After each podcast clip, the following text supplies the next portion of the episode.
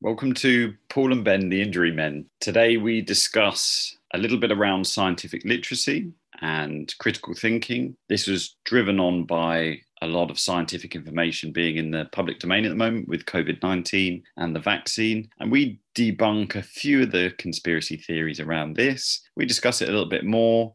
Hopefully, we go into a bit more detail than you get in the news outlets at the moment and hopefully uh, will put your mind a little bit at ease. We eventually bring it back round a little bit to debunking a couple of things on physio, Things is a physio podcast.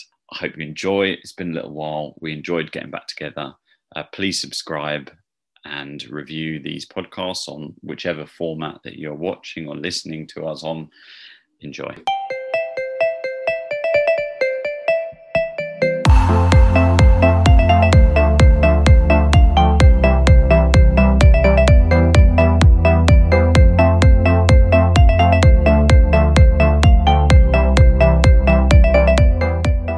Welcome to another episode of Paul and Ben, the Injury Men.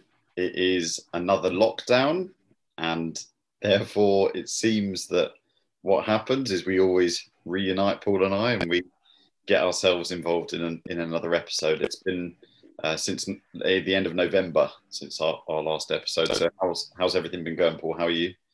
Yeah, as well as it can be with everything going on. But yeah, we like a lockdown for podcasts, don't we? So. Yeah it's a good opportunity. No, keeps keeps us occupied. Yeah, and and we wanted to use this episode to talk a, a little bit around sort of scientific literacy and critical thinking, um, because obviously, as part of our jobs and as part of our studies um, and our research, um, we obviously have to look at a lot of scientific evidence and as practitioners and clinicians and, and as physios in general, we should always be looking to be evidence based. And evidence based means backing up what we're doing with the latest and best scientific research. Um, so I, I, I, we thought it'd probably be a good opportunity to discuss that, uh, seeing as there's so much scientific interest in the public domain, and more specifically talking about COVID 19, obviously. Um, so just just wanted to get your thoughts, Paul. Obviously, you're working at a higher level scientifically to me at the moment because obviously you're a, you're a PhD candidate. Um, so, what what do you think generally at the moment in terms of what you've seen in the kind of mainstream news and what are your thoughts about kind of what people are discussing and and, and related to kind of COVID 19? And, and also, we were talking a bit more specifically around the vaccine. What, what are your thoughts at the moment?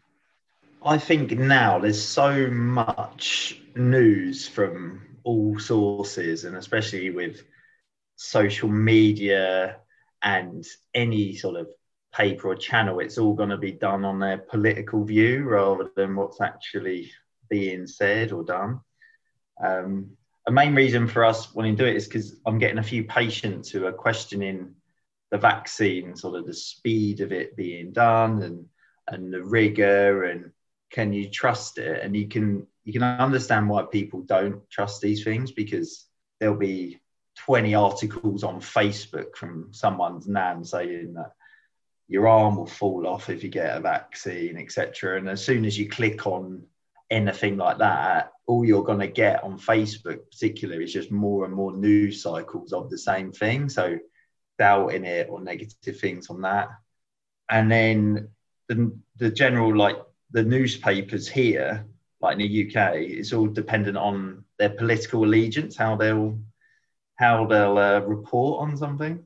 So a good example I thought was when uh, a few years ago you sort of read that bacon causes cancer, and then if you look at the different news articles, so it was, oh, as soon as you have one rasher of bacon a day, your increased risk of dying is 20%. And then you look at others and they go, oh, a, a bit of bacon will up your risk of dying, but doesn't increase it. And then others are literally like, as soon as you have any bacon, you're, you're about to drop dead on the spot, sort of thing.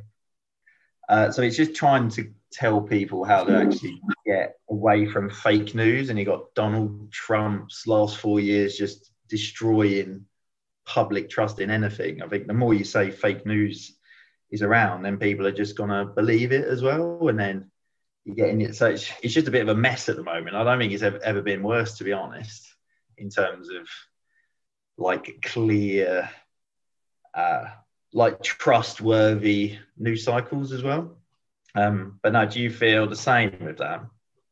Yeah, uh, absolutely. I think even even someone who's obviously done two scientific degrees where we've had to learn how to critically appraise things and by critically appraise for people that don't know what that means i mean look at studies or look at evidence and, and kind of break down what's good quality what might be bad quality look at the strengths and weaknesses of the evidence.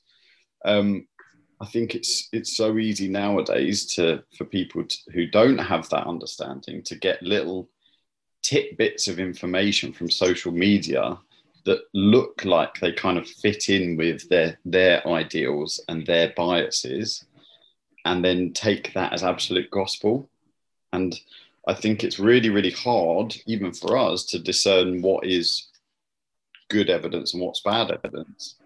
In in in your opinion taking that sort of um, example that you used of around bacon or the, the news articles that you that you saw where would you send people to to find out a bit more information if they if they wanted to about those sorts of things? Rather obviously they will trust these big sources like some of these articles are probably on quite reputable websites or or news outlets like BBC maybe or kind of bit or, or even bigger ones than that in, in other countries. But um, where where would people go to find out a bit more information or, or kind of critically appraise or look into it a bit more? Yeah, I'd say every article should have the original source of it. So, like on the Bacon ones, it was from the International Journal of Epidemiology, and there should be links to that that you can click on, and then that will give you the original source of it. So, it, and like you're saying with bias, as humans, we're inherently biased. So, if and and that goes to the news you'll read, you, you'll only like listening to news that you you agree with, sort of thing. You, you won't probably listen to news or read papers that you don't agree with. So that that then just adds an extra layer of bias, and it's a bit like Chinese whispers. The more people that have read something and digest it and then tell you, probably the, the further away from actually what it says it gets to. But you can click on the links directly. Uh, a lot of times I tell people to go to PubMed. So if you just type in PUB MED into Google, the top website, that is then the national sort of global database for scientific research. And then in that, you can type in your query. So if we type in bacon and cancer, it will come up the review articles that you can click on. Some of them you'll be able to find the full text to just read it there and then. Um, others you can't. But in general, yeah, it just you then see the science and then you can read it. The issue you then have is once you read, you might not know what that science says if you've never sort of been dealt with it. Because it's not that everything that's ever been published, and by it being published, it means someone else has read it. Uh, generally, you have a couple other people that will read it and go, "Yeah, that that's good. We're going to put it into this journal." Just because it's published doesn't mean that it's good anyway. There's a lot of rubbish papers out there, and pretty much you can prove most things with the amount of research that's there. But it's just looking at the different levels of evidence. So in in science, there's a bit of a hierarchy. So at the bottom, you have anecdotes of what like a doctor says or a physio says, like we can see something in clinical practice of if I do this, then you get better with that condition.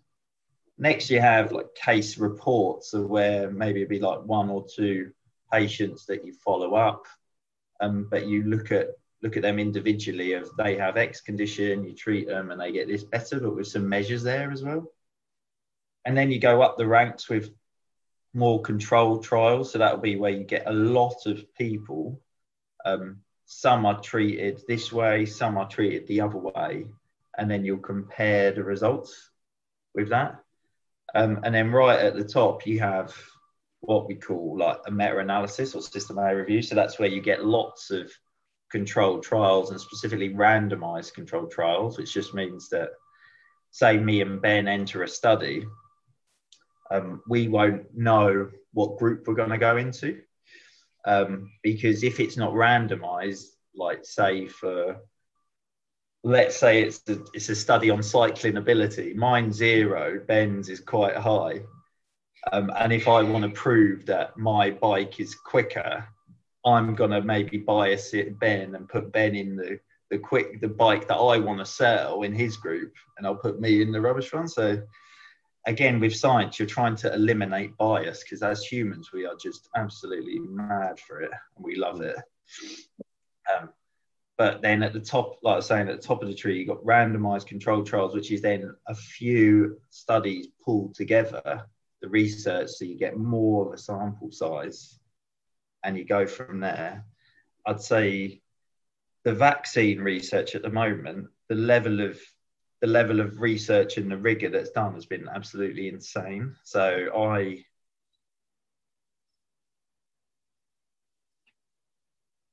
I took part and the way the whole thing's been conducted, um, I've never seen a better study, to be honest. And it's made me rethink how I do my PhD work because it was just so, so well, so good the way it's been conducted.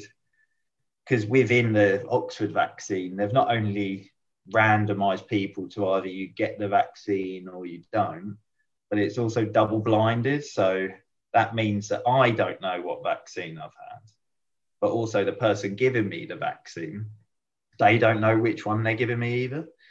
Because even with that, there could be subtle cues of, oh, you, you might, oh, oh, like, well done for taking the Oxford. There could be just subtle cues of, oh, well, good luck with this one, or, oh, you, you've got no chance with that one. Just, and then all of a sudden you think that, oh, I could or could not have it. And then that will change your behavior, which will then affect the results. So so, so that. Uh, so yeah, in, in general, it's with science. That sorry to interrupt. Yeah, sorry. That double blinding. So just to come back a little bit on that, the idea behind that for people that that don't know scientific research, as you said, is just to take the bias out of it. So if that doesn't completely make sense, um, is that that just means that if you if the researcher might give a, a cue or a clue to the person who's been given the actual vaccine as opposed to the placebo, which is the non um, kind of effective treatment, um, then there could be a way that that could affect the study. Is that that's the point of it, and that's a real high level of evidence, or is that a real high level of reliability or validity? What what would you describe that as? Yeah, the the more the more people are blinded, the less bias and just the true result can be trusted more. Yep. So basically, the more scientific rigor, when it comes to the end of the trial and they go, the results say X, well, you can either believe that or not. Um, but if there's, say, there's no blinding in it at all, um, and they give me the vaccine and they go, you've got the vaccine, you got the Oxford one, if and this was back in April, and if I go, oh well, that's good. Well, then I'm, i might go around never wearing a mask. I might be licking people's faces. I might go like, oh, I'm untouchable, sort of thing. Mm-hmm. Um, but then say I'm blinded, but then the person giving it to me isn't blinded. There could just be subtle cues of, oh, like, oh, well, yeah, like, well done for accepting this vaccine, or I can't wait for this pandemic to be over. You're helping it out, and then that that sort of could give someone the view of, oh, well, I've had it, or someone could give it and go, you got no chance with that. And then you know you, you're in the placebo group. Like with the Pfizer vaccine, because it generally gives you quite a big arm reaction. People knew which group they were in. So if, if they had it, they they knew that like their arm like felt really heavy for a day.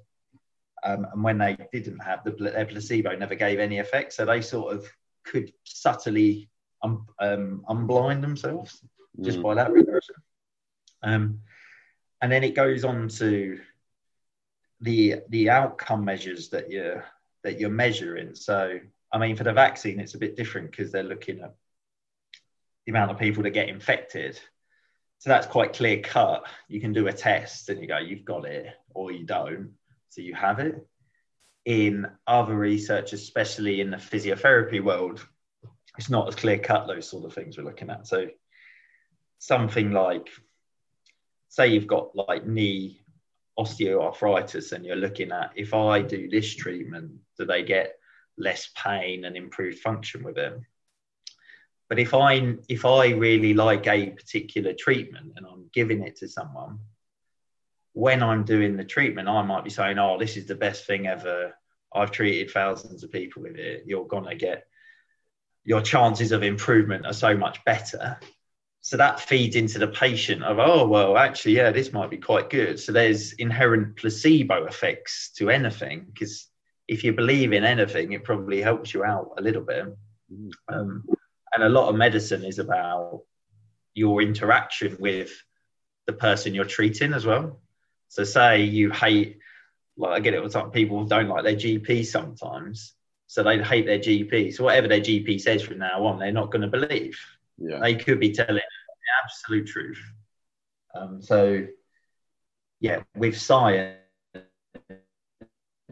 it's about cutting. It's about cutting out just hu- the human error of stuff because we are just quite dramatic with everything we do. Yeah. Um, I think, but I, but I would say, I think, I think the, the problem that people are having is that there's a big level of distrust generally, isn't it? And that, and that comes down to, I think, with regards to the vaccine and the and the COVID nineteen pandemic at the moment, is that number one, as we're discussing, people don't have understanding around levels of evidence and critically appraising what's been t- told to us. They're just looking at the chief medical officers and and the um, people standing in front of them in the press conferences and listening to what they're saying, but they're not realizing what goes on behind the scenes, are they? Or actually looking into that as much. And as you've said, you've you've been lucky enough to be part of that study, which is great, um, and seen how it is. But also you, we can look a little bit back in behind the scenes and look into it and research it a little bit more. Um, to to I know you obviously had a point you were just going to go on to, and there's a bit of a delay, hence why we're speaking over each other a little bit. But coming on to levels of evidence, obviously a lot of what we're hearing and what you were describing from your your patients that you're seeing and their their distrust of the vaccine, that is anecdotal evidence, isn't it? Some people are going, well, it's some people of what I've heard is it's it's happening too quickly. So does that not mean it's safe? Um, that is a very low level of evidence, isn't it? Yeah, absolutely. And you can, you can sort of you you understand it, but then you go, well, actually, this vaccine, the whole world wants a vaccine. So every government is ploughing in as much money as they can humanly afford mm. to get a vaccine because it's affecting every country. So that's why things happen quicker. It's a bit like it's a bit like any of it. If I wanted to decorate my house um, and I wanted to do it on the cheap, I'd do it myself. But if I had unlimited money, I could have a hundred workers in here painting one wall, and it would be done in a minute. So it, uh, yeah. Um, and that's that, the, the, Oxford one is that it is not for profit. It's a very cheap, um, yeah, from my understanding. Yeah, so they're doing it at just wholesale value. So that's where, again, it's just all political basically. So where you had in America that they were, they were discrediting the Oxford vaccine a bit, and I think Anthony Fauci, their head of medicine, he sort of downplayed why it was regulated so quickly and all this. I mean, a big driver of that is the Pfizer and Moderna vaccines are created by private companies and for profit. The Oxford is run not for profit. So could it be that he's downplaying that? So they're American companies, everyone goes. Um, again, and, and that's like the politics of it. And that, that has been the issue with this because at the start, everyone said, especially in the UK, oh, don't bother with masks. Masks are pointless. As soon as you say that, you like, and you you and like we've never ever worn masks before ever, like in general life, sort of thing. No. Um, so as soon as they say that, and then they go, oh, hang on, masks are good, wear them. You're gonna feed distrust into it by Yeah. constantly rowing back on everything. Mm. Um, and However, uh, in, in Asia, when they have had coronaviruses before, more specifically when I went to Japan, I thought it was strange that everyone on the public transport wore masks. But the fact that they've had an, an aerosol or airborne uh, virus or disease, whatever, before, that they've had that, and that's just the norm to them. And then it, it's just the transitional period, isn't it? And that and any change, just that comes with distrust, especially when it comes to the state and things like that. But as yeah, I don't think it's sensible for us to go too much into the politics here. Let's if we uh, if we keep it scientific, that would be probably a little bit more interesting. Well, I'm not even sure if it's interesting, but at least it's trying to enlighten people a little bit. Everyone's probably sick of the news at the moment.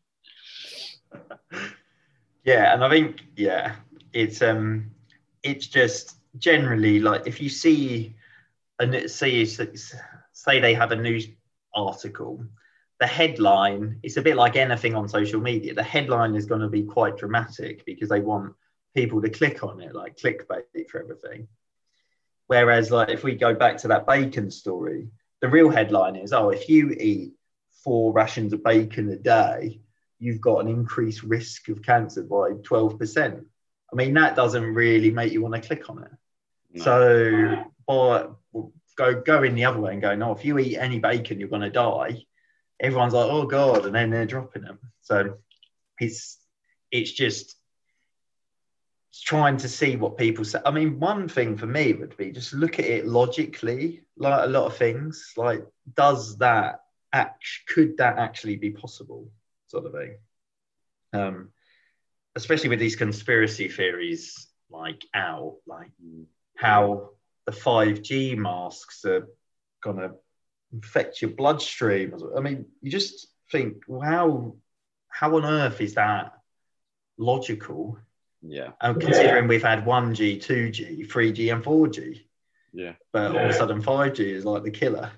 and, and also that just doesn't make any sense. That's just utter nonsense. As well as well as some of these other conspiracy theories around Bill Gates is trying to microchip you with the virus, with the vaccine. Sorry for the, against the virus. I mean, those types of conspiracy theories are nonsense. One, because what's his interest in that? Two, I, I, it's ridiculous that we're even talking about that, but two, that would be talk about cost effectiveness. Do you think they could roll that out that quickly? No. And also, it just wouldn't be able to be possible. It would be visible. It wouldn't be like that. It's it's hard enough creating a decent vaccine that's got a high level of effectiveness, let alone one that the government's going to track you on, or Bill Gates, or whatever it is. But I just wanted to get that one in there because that was a ludicrous conspiracy that I heard. But it, sometimes it is Oh, better. yeah, and and three, he's done more for humanity than any other human being there ever has been.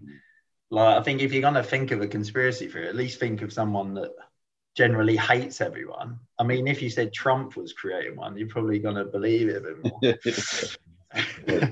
Again, let's, let's let's steer clear of the politics.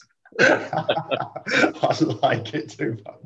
Um, I just want to come back a little bit more specifically to the vaccine because, from my understanding, and again, I don't want anyone to take this as gospel evidence, but the fact that it has been rolled out and they are asking people to take these vaccines, everyone in the country to take these vaccines, it probably is worth us even just giving our little tidbit on it. So, my understanding of, of in terms of looking at the strengths of the study and, and the development of this is they've had quite a lot of volunteers for the study. I think it's what over 20,000 people who they've looked Yeah. at this vaccine in. Um, and they having a look into it, they've they've only recorded very, very little um, kind of negative side effects from that. Um, and they, they describe them as mild. Um, which which I think is pretty strong. And if we look at coming back to that idea of anecdotal evidence of someone saying, "Well, I had this, and this is my experience of it," that's what we call n equals one, isn't it? So that's that's a sample size or a, a volunteer size of one as a study. That's a very very weak, poor level of evidence and, and a very poor sample size. Whereas if you've got twenty thousand people, yeah, okay, it's not seven billion, but you're going to get a, a really nice wide variety of, of people and types and, and reactions potentially. Um, do you think that's fair? Oh, absolutely. Yeah, basically, the more, the larger the sample, the more confident you are in those results. Because, like you said, you, you need everyone from every background. So, um, like, you need young people, you need older people, you need different races, you need different socioeconomic backgrounds, so that the results that you get, you can generalize to a population a bit more um, rather than cherry pick. Yeah. And, and obviously, some people will go, well, okay, if it's 20,000, I'd be a lot happier if it was a million people, but that's just not going to be possible to, in terms of rolling out a vaccine in a quick way to prevent loss of life. And also cost cost effectiveness it comes down to that. Again obviously they've put a lot of money at it but i think probably time is the key factor there. 20000 is a lot of people in a short space of time isn't it? So we can be pretty rest assured in, in terms of looking at it being safe. If you've got 20000 people we we when we did our uh, master's thesis we did a training study where we had what 100 people? Was it even that high? Um, and that felt like a heck of a lot. Yeah um, yeah loads. So and that took a lot of time with a small team but uh, these people have done phenomenal work. Um, so i think that that should reassure people somewhat um, have you looked into the type of the oxford vaccine have you, have you seen kind of how how that has been developed and what type of um, vaccine that is compared to others? The Oxford vaccine is sort of using the similar technology to what we've used for like other vaccines. So like different like TB jabs and stuff, or ones that you get when you go abroad for a bit, and you have. Um, but the Pfizer and Moderna ones are like new technology where they use like RN, was it mRNA? mRNA. So which, which will be like the future of vaccines, to be honest, because you can like with with a virus, it has a certain DNA and genetic code. But um, what what you can do with RNA is uh, get a specific part of that code, mm. um, take it out of it, and then develop it synthetically. Yeah. And then once you build it up. You can, but you can alter it very quickly. So with this new strain that they're talking about, the new strains we've got in the UK and South Africa, that actually that that vaccine in particular, you can change it very quickly mm. um, to then adapt with what you're doing. Um, whereas the Oxford one, yeah, it's, it's more proven technique of vaccines, as in the way they've done it. So they basically inject you with a little bit of the virus, but not the the part that makes you ill, mm. and then it just makes your body ready to attack it. So it heightens it. I mean, the way I've sort of described it to people is it's like taking your community support officer or making him go from neighborhood watch to the SWAT team overnight. Uh, he, he, he's just trained up and he can he can tolerate a lot more now. Or he, he sees a little bit of virus and he's going in there with like a machine gun to get it, whereas before he was sort of letting him mug him. Um, so he's quicker to respond. it's um, they've, as you said, they used that for the Oxford one. They've used that really effectively with TB or tuberculosis before. Um, and I think that's how it's been able to get been done so quickly. And obviously, it, they use that um, a virus, a specific virus that's that gives the um, chimpanzees the common cold that's the virus that they've used, an adenovirus it's called, and then it's um, they load it up with a gene which um, corresponds to the coronavirus spike protein. Obviously, you see those images of the coronavirus, like the circular things with the spikes on it, um, with the club-shaped part on the dot surface, and then they help to penetrate into human cells, isn't it? And then they get um, that stimulates an immune system response, and then you produce the antibodies as a result of that. Um, and so like no one it, it, well not many people that i've spoken to have looked into that science like this vaccine hasn't just happened like that like they haven't just mixed a few different chemicals into a pot shaking it up and then like they're injecting injecting it into people like these these are like world experts like oxford university and astrazeneca huge organizations putting their name to something Pfizer, similar. Like they're, they're putting their names to these things. They're not going to um, be doing that willy nilly, especially when it comes to world health, are they, and public health in general. Um, but yeah, I need yeah, to. and and like the general safety of things. I mean, especially in the UK, like if we want to do anything, say you like anything at all, like own a flat. If I want to change any part of the outside of my flat, I've got to fill in 20 billion forms. Yeah. Um, the amount of health and safety there is is absolutely insane, like the red tape for everything. Yeah. And then we get a vaccine, then all of a sudden everyone thinks we just we just allow anything to happen.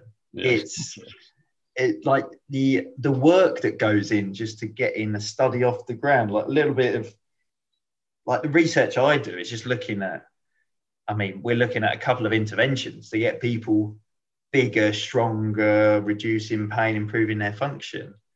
But I mean, the ethical process for that in the NHS that takes four or five months Mm. and like upwards of like 80 documents just to even get that off the ground. I, I cannot even imagine how the ethical process to get these this coronavirus these vaccine studies off the ground was is, is just insane. Yeah. Um, so again, it's not just people like, oh, we got the genetic code for this vaccine.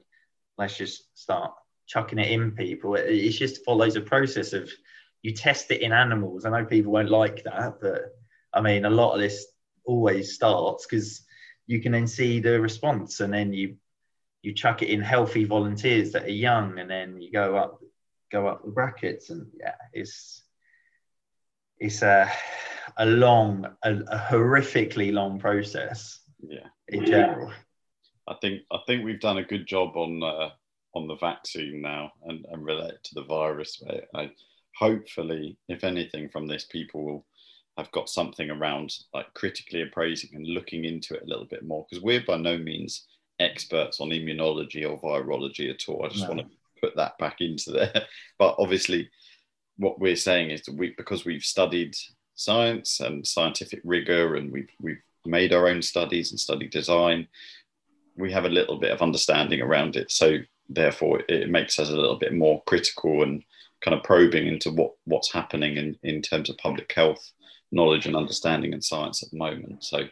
Um, what, what I wanted to kind of segue in from from there was just to bring it back a little bit to to physio um, is you know we were talking about sort of that idea that makes sense and that's sort of that anecdotal evidence and um, then we can um, follow that idea. And, and one good example that I know we were talking about the other day was that idea of text neck.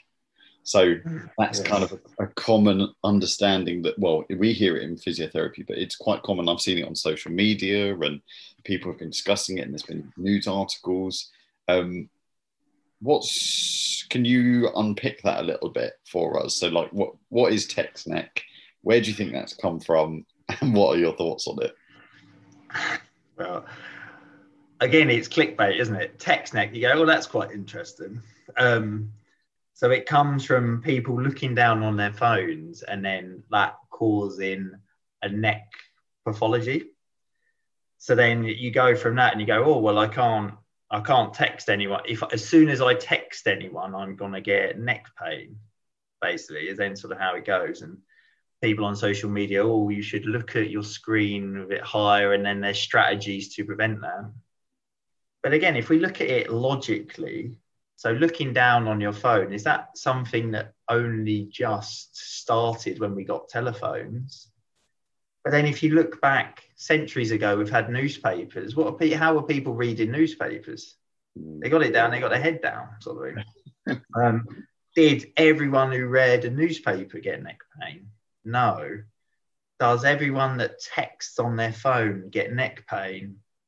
No, they don't. So maybe some do, but is that because of them texting, or is it because of a hundred to, to a thousand other different possible explanations for it?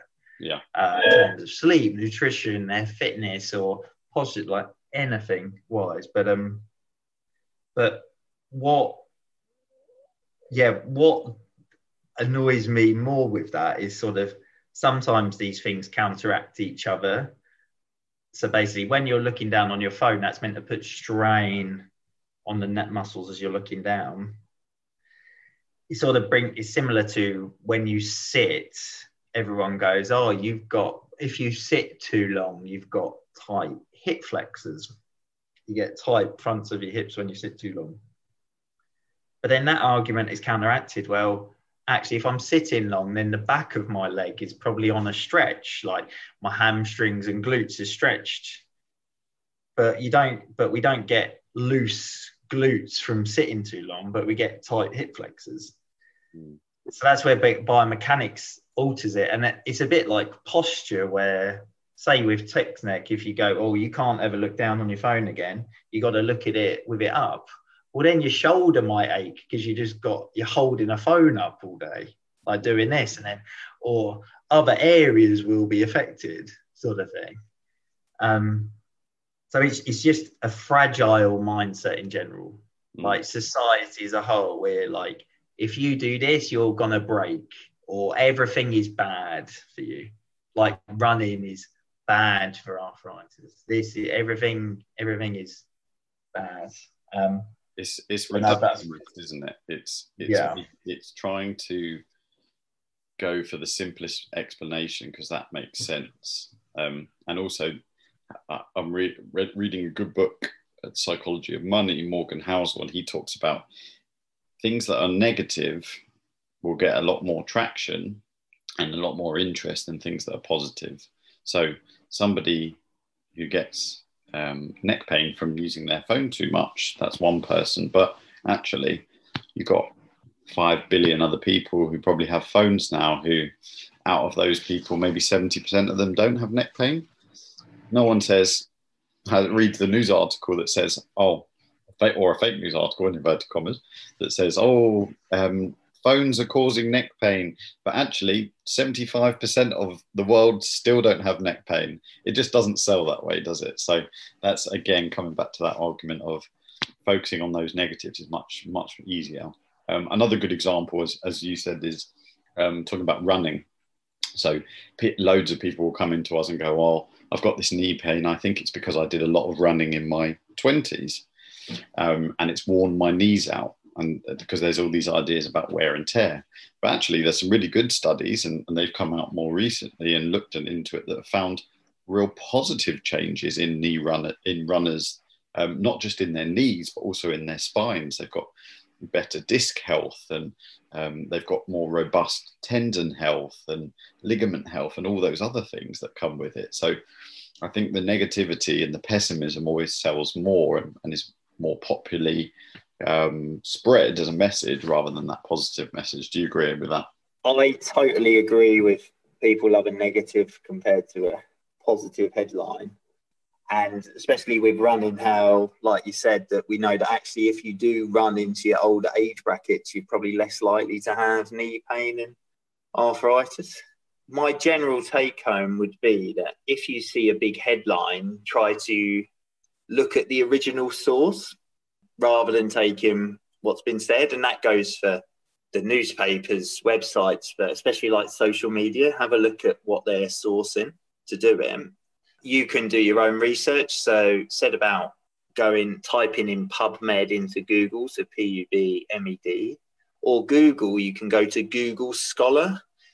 So, just typing in Google and then S C H O L A R, and then there, if you type it again, it gives you the search tabs and you can type in your question. So it could be vaccine safety or bacon and cancer. You can type those in and then you can get the original articles that have been peer reviewed and researched by scientists. And then you can sort of make your own mind up as well. Yeah. Um, uh, that would, and, and just think logically about, yeah, just break things down logically. I think it's, it's just human bias you've got to get rid of. Because we are all just so inherently biased and the way you do that is just doing science properly. I, I, I agree and i think those are really that's a really important take home is um, to like just just analyze things yourself. Don't just blindly take information. One thing i try and live by is always think that if there is something negative, um, or it's always cock up over conspiracy. Very rarely will there be a conspiracy about something, and especially something this big. I don't even think that with regards to COVID 19 and coronavirus um, and the, the vaccine, rather, that there is anything to, to be kind of conspiratorial about. I think, if anything, the vaccine is probably one of, we're going to look back and think it's one of the most um, amazing things that's been rolled out in our generation. I hope I'm not wrong, but I think it's we're going to look back in a similar way to sort of wartime efforts and and and those sorts of amazing things. So um, I, I, that's what I really just want to encourage people to do. But generally, as as as we've said, be critical about the news articles that you're reading. Think about the level of evidence. That it always comes back to that sort of that Dunning Kruger effect often when you look at people on social media. The Dunning Kruger effect is people who have little information and evidence but think they're an expert, whereas actually the converse is true. It's it's there's always someone cleverer out there than you. You, for example, Paul, you've got much greater understanding of research than me. You're you're studying a PhD at a higher level, and I'm sure you'll realize this that the more you learn, the less you realize you know. So it is about always trying to upskill yourself and, and, and learn and, and, and look into those informations and some of those resources, PubMed, Google Scholar that you've mentioned, I think are really, really invaluable and they're open access for everyone. Well, it's, it's one thing I hate the most about science is people, yeah, the amount of paywalls things are behind. And I mean, that's another podcast in itself with scientific journals and the cost. But um, but yeah, basically try and try and just hunt out these original articles and see if what people are saying is actually what has been said in that article that they've referenced, or is it purely just anecdote, which a lot of time it's just someone's opinion, yeah. unfortunately. That is a very low level of evidence. Yes. um, Paul, thanks, mate. Thanks for joining me. Um, and thanks for everyone who's been listening. I'll let you do the kind of the usual outro as you do it oh so beautifully with those Essex tones. yeah, the, these monotones get that outro nailed on. So no, thanks to everyone that's listening. Hopefully, all stay safe and keep well. Uh, also, we never plug it, but if you can give us sort of ratings or reviews, that we that would be much appreciated. Uh, and just to say, if you've got any questions you want us to answer or queries, that you can go to bfrphysio.com forward slash podcast and you give us questions. Uh, you can email us at injurymen at gmail.com as well. And we're on the social medias, not face. Well, no, we're on all the social medias, aren't we? So we're at uh, BFR Physio. If you type that in, you'll find us, and where you can, or the podcast itself is at injury underscore men where you can answer some questions and we'll hopefully be able to sort of go through them on the podcast with you. And just to f- finish off with this episode was produced by BFR Physiotherapy Clinic and graphic design was by Victoria Higgins. And we'll catch you on the next episode. Stay safe, everyone.